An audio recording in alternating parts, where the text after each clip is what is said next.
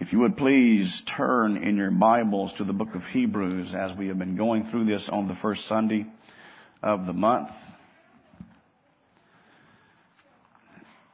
As you well know, this is one of my favorite books in the New Testament.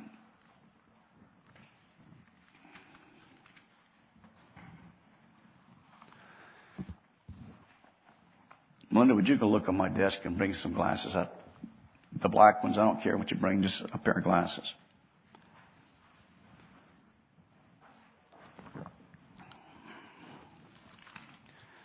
Let's hear the word of the Lord. Let brotherly love continue. Do not neglect to show hospitality to strangers, for thereby some have entertained angels unaware. Remember those who are in prison, as though in prison with them, and those who are mistreated, since you also are in the body.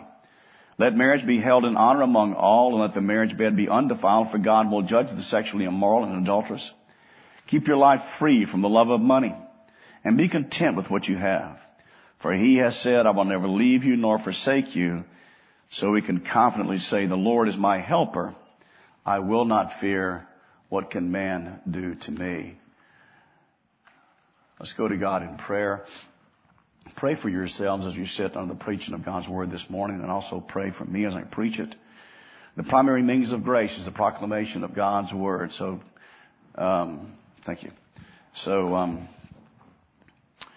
Paul says to Timothy, preach the word, be ready in season, out of season, whether you want to or not, whether you feel like it or not, preach the word. So please, let's go to prayer. Pray quietly, then I'll lead us. Let's pray.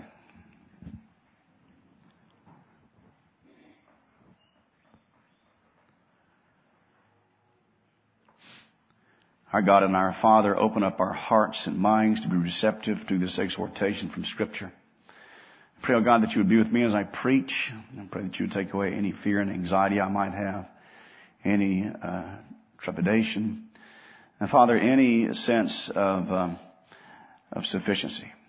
As I know that my sufficiency rests in Christ, ask you, Almighty God, Holy Spirit, to be with me and be with the congregation as they hear. Open up our hearts to be instructed and to be changed. We pray in Jesus' name. Amen. As we continue our study in Exodus chapter 13, I would remind you that the writer here uh, is uh, closing up his letter, and he uses many separate and distinct issues in which he is concerned that are concerned with living out the Christian life. They are delivered, delivered as exhortations. That means they are commandments. They are not suggestions. This is what the writer to the Hebrews is telling these early Christians to do as he wraps up uh, his letter to them. Verses 1 through 4, the writer tells us, let brotherly love continue. They are loving one another as they are supposed to, as Christians in the church. That is God's will for us, that we love one another. Uh, and that we are committed to exercising that love one toward another. We are to show hospitality, as they say, as he says here. Remember those in prison, especially those who are in prison for the gospel's sake. And then let marriage be held in honor among all men, because there were those who were teaching if you were married, it's a lesser spiritual life, and then also the the um, sanctity of the marriage bed that he deals with here in this text. Well, this morning he deals with loving money. Charles and I were meeting in the office as we prayed together before I came in here. We decided sort of, he just came to me because of what he said. Uh, all Christians are members of the International Order of Odd Fellows when it comes to money. He says people are odd about money. Uh, and they are. Uh, they're very odd about money. Uh, and we're going to think about that this morning. And what is it that we can do to be like the Apostle Paul in Philippians 4:11, who said, "I have learned to be content in all circumstances, whether I have much or whether I have little. I have learned to be content in all circumstances." Well, as we look at this this morning, we'll see this that contentment in the Christian life occurs as one has a confidence in God's providence. Contentment in the Christian life occurs as one has God's uh, has confidence in God's providence, and to recognize uh, that the greatest treasure we have is the treasure of the gospel. The greatest treasure we have is the treasure of the gospel. Three things this morning. I'm just going to look at one though, actually. Christian contentment is plagued by an extravagant allurements of the world. Secondly, Christian contentment demands that we are satisfied with what we have. And thirdly, Christian contentment uh, is possible only as believers find their ultimate pleasure in God and not in the things that we have, and not in the things of the world.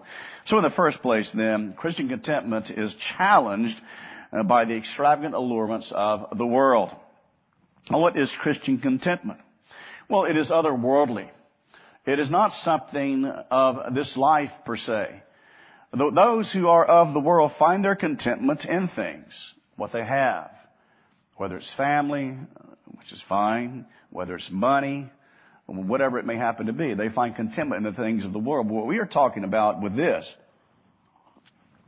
is having contentment in God. And so, uh, it is not that we are fatalist and we just accept it and live with it.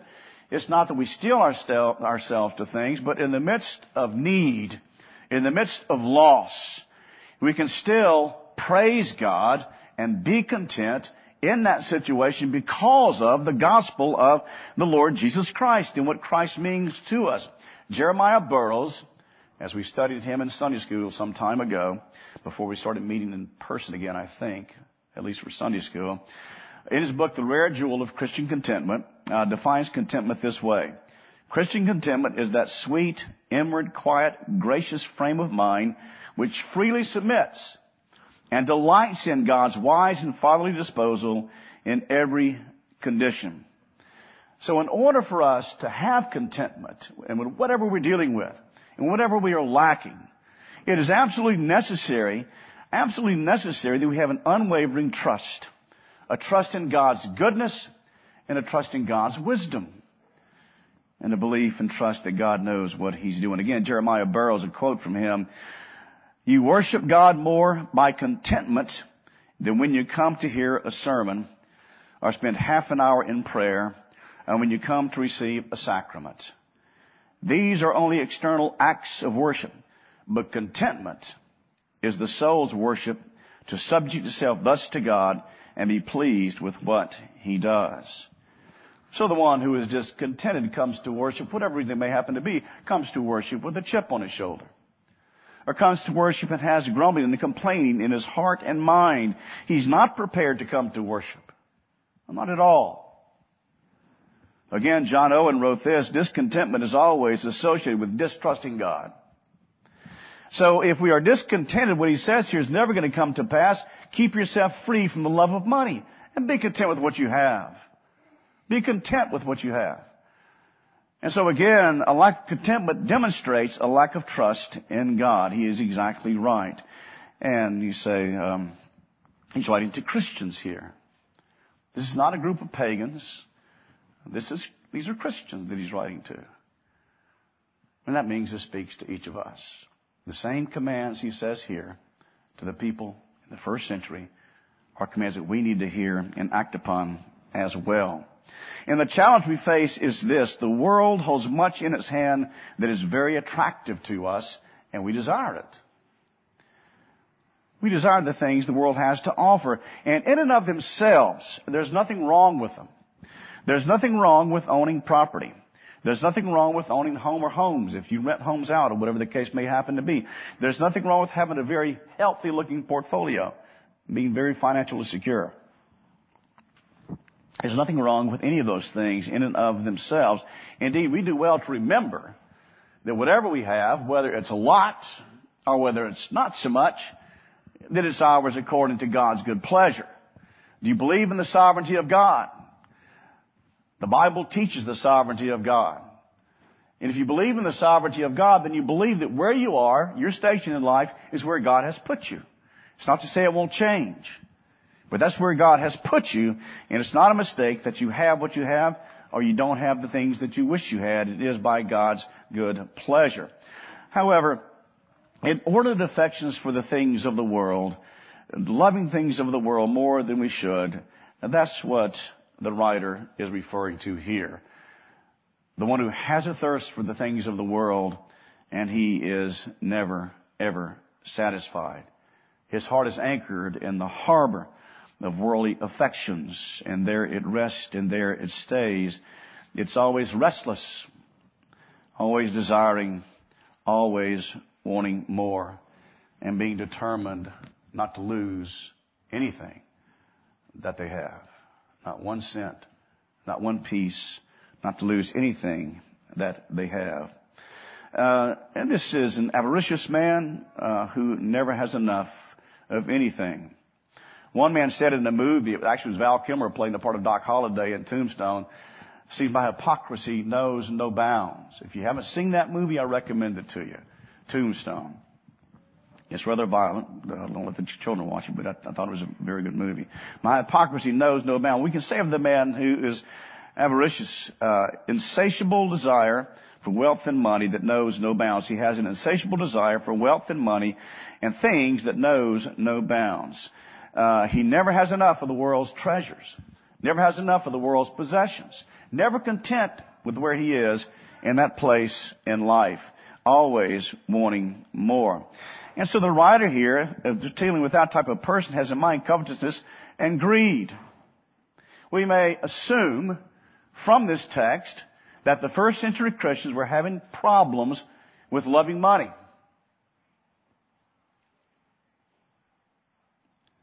Loving money and not loving God as they should. Let me ask you this. If tomorrow every penny you had invested was gone, would you praise God?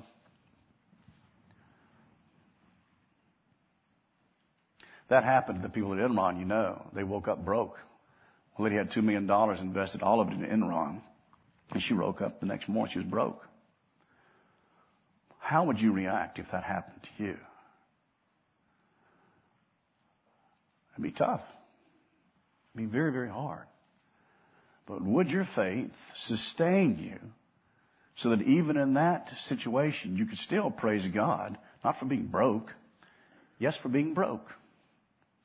In His providence, that would be where you would be. And that would be where you needed to be for the time being. Uh, this word here that is in the scriptures, uh, uh, keep your life free from the love of money. Another translation is uh, keep your conversation, uh, which has to do with your lifestyle, the way that you live is what this word refers to, and it means to be without covetousness, not greedy, or desiring filthy lucre is a little translation of the word that is there. And we notice this and take note of this the Bible again and again and again warns us about having too much affection for money. Again and again and again. And we see it exercised in the lives of people, such as this man called Achan in the Old Testament. Remember they went into around Jericho and they did what God told them to do. They marched around it seven times for seven days or six days and seven days they marched around it seven times. They blew the horns and smashed the pitchers uh, and uh, the walls fell down. They went to Ai, a smaller city, and were defeated. I couldn't understand that. Well, how could this possibly be? Well, it turns out that they were not supposed to take anything of value from the city they destroyed. And this man named Achan took silver and gold and hid it in his tent and buried it in his tent. Joshua 7 verse 1, but the people of Israel broke faith in regard to the devoted things, for Achan the son of Carmi, son of Zebdi, son of Zerah, of the tribe of Judah, took some of the devoted things, and the anger of the Lord burned against the people of Israel. One man's sins, one man's sin can hurt so many others, as we see in the case of Achan. New Testament, Ananias and Sapphira, you know all that story in Acts chapter 5, New Testament church. People were being generous. They were selling property, they were selling things, and they were giving it to the poor. And Peter was there watching it. So this man named uh, Ananias comes in with the money, you know the story, and lays it at Peter's feet, and Peter says, is that what you got for your property? Yep, that's it, every penny of it. And Peter said, well, you're, you're telling a lie. You're lying. You're not just lying to me, you're lying to God. You know what happened to him? He died immediately. He lied. Church discipline. So his wife comes in a few sometime later, Sapphira, and uh, she says the same, tells the same story. Tells the same story. Is this what you got for the property you sold? Yep, that's it. Every penny of it, that's it. Only she was lying with her husband. And Peter says this to them. You didn't have to sell your property. That was not mandated for you to sell your property. And when you sold it, you didn't have to give any of it to help the poor. You could have kept it. It was yours. You could have kept it. But what you've done is based on greed and it's wicked. And so the man who carried out your husband will be carrying you out as well. And you know the story. She fell down dead. So both of these are cases of individuals who have a lustful desire, an inordinate desire for the things of the world, things of money. And look what Jesus says about this in Matthew chapter 6. Lay not up, uh, do not lay up treasures for you, uh, treasures on earth, where moth and rust destroy and where thieves break in and steal, and floodwaters come and destroy. But lay up for yourselves treasures in heaven, where neither rust nor moths destroy, and where thieves do not break in and steal. For where your treasure is, there will your heart be also. We ask ourselves this, what do we love the most in this life? Is it Christ? Or is it the things that we have? Is it our money? Is it the possessions that we have in our lives? Christ said this again, Matthew 6, 24, no one can serve two masters. For he will love one and despise the other. You cannot be devoted to the one and despise the other. You cannot serve God and money. Does our money ever cause us to be selfish and greedy? Our love for it, our concern for it. Does our love for money ever cause us to put our trust in it more so than trusting God? Does our money ever cause us, our love for it, cause us to be blind to the needs of others that we could help? He expresses two duties here in this text, one negative, one positive. The negative is, do not love money. Keep yourself free from the love of money. Again, money in and of itself is not wrong. It's an indication of God's blessing. What's forbidden here is greed. As Paul says to Timothy, 1 Timothy chapter 6 and verse 10, for the love of money, not money, the love of money is the root of all kinds of evil. And indeed, it is, because it's putting that before the Lord. It would be wrong to be able to help those around us and to refuse to do so. We had the wherewithal to do it. I'm not saying let people take advantage of us. We've dealt with that here in this church. People just taking advantage of us. Paul says, if a man will not work, neither let him eat. But there are true needs in this world. True needs. And we need to see to it that we are willing and able, or if we are able, we are willing to help them. You know, we've got today, we'll use somebody else's money, not mine. Like Mr. Potter, you know. And it's a wonderful life. Not with my money. Well, yeah, with your money. It doesn't say here, keep your friends free from the love of money. Says keep yourself free from the love of money. And there's a responsibility here by the word keep, you see. It's your responsibility to keep yourself free from the love of money. And the second thing is be content with what you have. Don't be one who is driven to have more and more and more and more. If you have a business and it creates more money for you, that's fine. But be content today with where you are. Not greedy not longing for more and more. Be content with what you have, he says here in the text. And so we must do that if we are going to be faithful to the Lord. And we need to remember contentment is not incompatible with industry. Contentment is not and the antithesis of working. The lazy man or the indolent person would seek to excuse his languor with this text. I am not lazy. I'm just so heavenly minded that I cannot, I don't need to strive for earthly things. Therefore, that's why I don't work. I'm content with the little bit the government gives me, whatever the case may happen to be, that I can collect from churches. I'm content with that.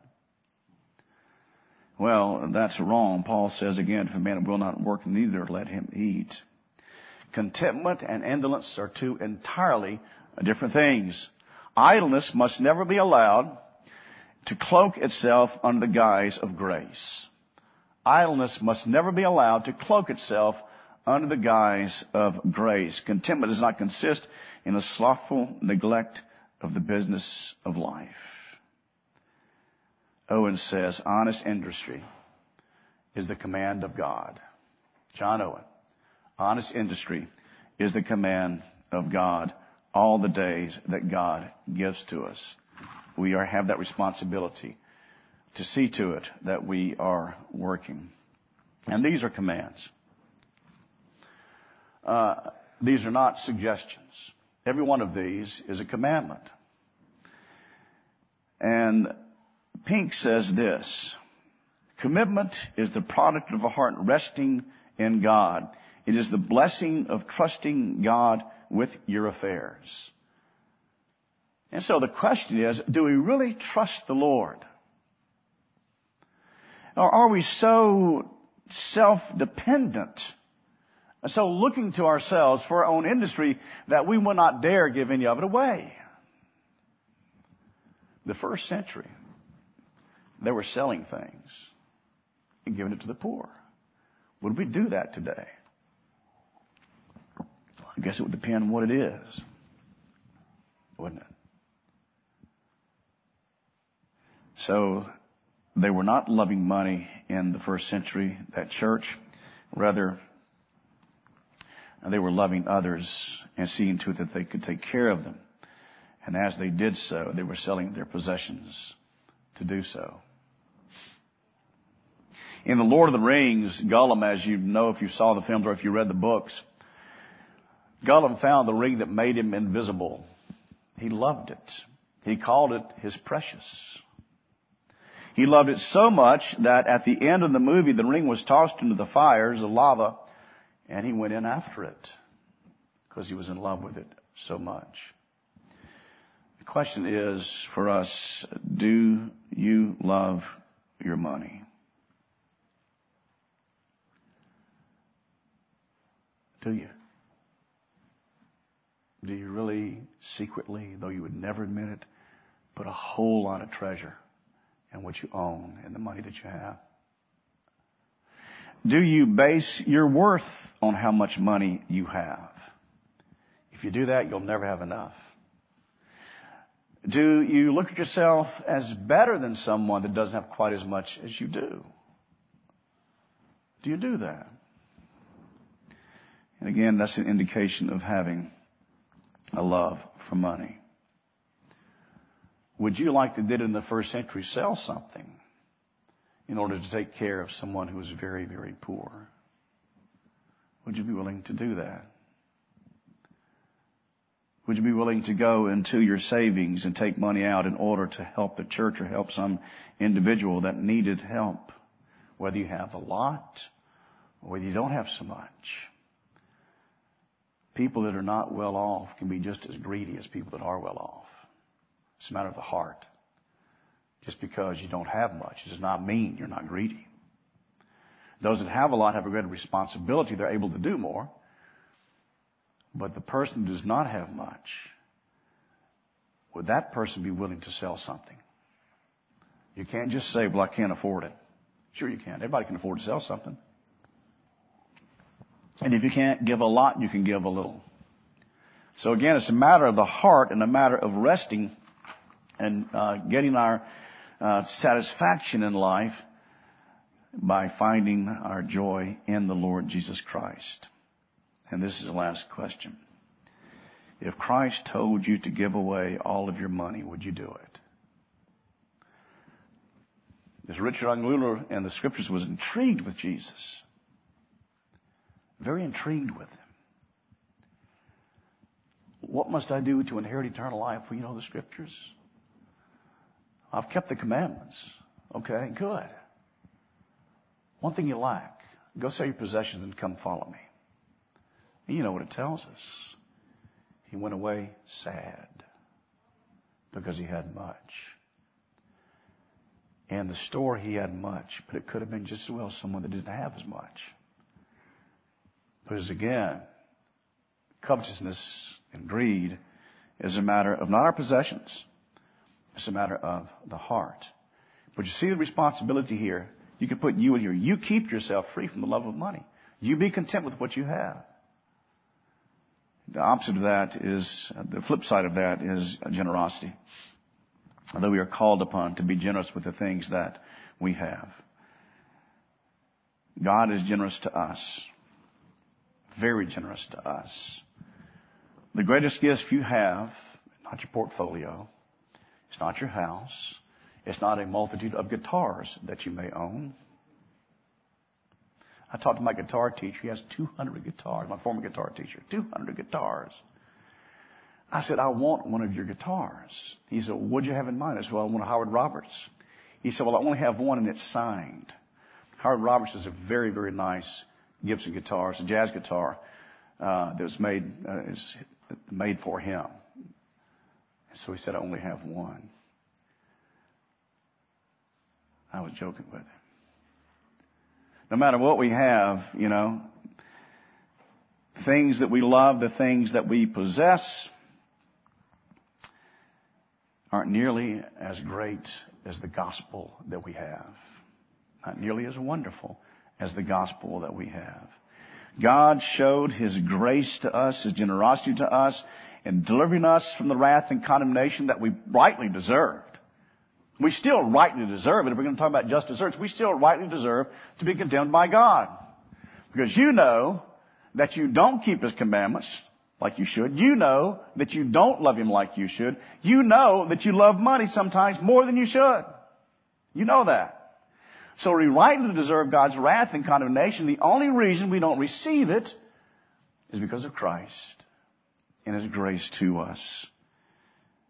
This morning we come to the Lord's table and we are reminded that Jesus Christ is our hope in this world and He is the greatest treasure that we could ever have. So you don't have as much money as you want. That's okay. You have Christ. So you have a low lot of money. Be willing to part with some of it if called upon to do so. You have Christ. Apostle Paul in 2 Corinthians chapter 4 says this. You've heard me say it before, and we should memorize. We hold this treasure, the gospel, in earthen vessels. For the outer man is perishing, the inner man is being renewed day by day, by day, by day. Such is God's grace at work in our life. Let's pray. Almighty God, our Heavenly